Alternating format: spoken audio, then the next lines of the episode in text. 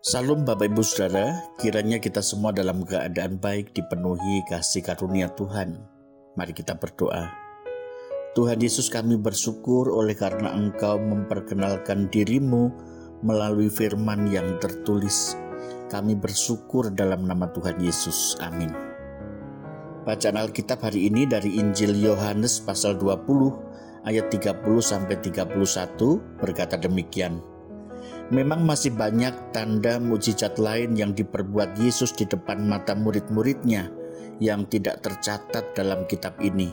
Tetapi hal-hal ini telah dicatat supaya kamu percaya bahwa Yesuslah Mesias, Anak Allah, dan supaya karena percaya kamu memperoleh hidup dalam namanya. Tujuan Injil Yohanes ditulis Alkitab yang di dalamnya termuat Injil Yohanes bukan bacaan favorit dibandingkan buku-buku lainnya.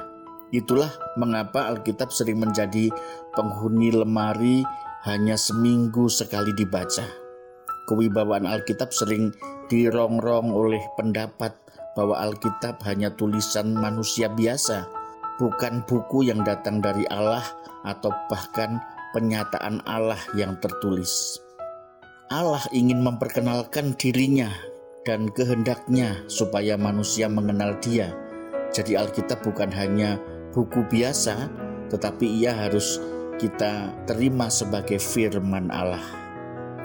Yohanes menyatakan bahwa Injil termasuk juga di dalamnya Injil-Injil sinoptik memang bukan laporan lengkap tentang hidup dan karya Yesus, tetapi suatu kesaksian yang bertujuan mengajak orang untuk mempercayai bahwa Yesus adalah sebagai Tuhan dan Juru Selamat manusia. Seperti lukisan dan bukan seperti potret yang merekam suatu pemandangan secara rinci dan lengkap, Injil memuat nuansa-nuansa pribadi penulisnya yang ingin menanamkan kesan kasus bagi pembacanya. Maksud lukisan Injil menurut Yohanes adalah supaya kamu percaya bahwa Yesuslah Mesias, Anak Allah dan supaya kamu oleh imanmu memperoleh hidup yang sejati.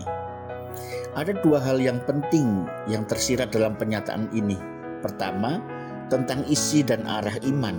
Kedua, tentang hasil dari iman. Isi iman menurut Yohanes adalah mempercayai bahwa Yesus sebagai Mesias dan anak Allah yang hidup Yesus adalah Mesias yang dijanjikan oleh Allah untuk menggenapi janji-janjinya. Yesus adalah penggenapan sempurna dan lengkap dari janji mesianik sebab dia sendiri adalah anak Allah. Di dalamnya Allah hadir dan bekerja secara sempurna. Iman yang benar adalah iman yang hidup, yaitu yang tidak hanya berisi kepercayaan pada konsep kebenaran, tetapi yang mempercayai Yesus dalam arti mengikuti Dia, mentaati kehendaknya, merajakan Dia, Yesus di dalam arah hati dan seluruh gerak kehidupan kita. Sebagai hasil dari iman yang demikian, orang akan memperoleh hidup.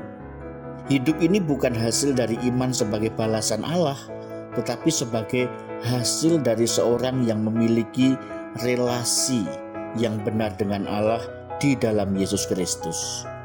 Hidup tersebut adalah hidup Allah sendiri yang ada di dalam Yesus dan yang karena kita berada di dalam Dia dan Dia di dalam kita hadir juga di dalam kita, di dalam kehidupan kita.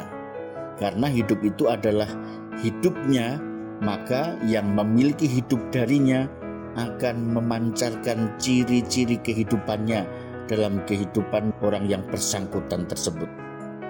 Kebangkitan Yesus membuktikan bahwa Dia sungguh kebenaran dan hidup. Karena itu, hiduplah di dalamnya. Amin.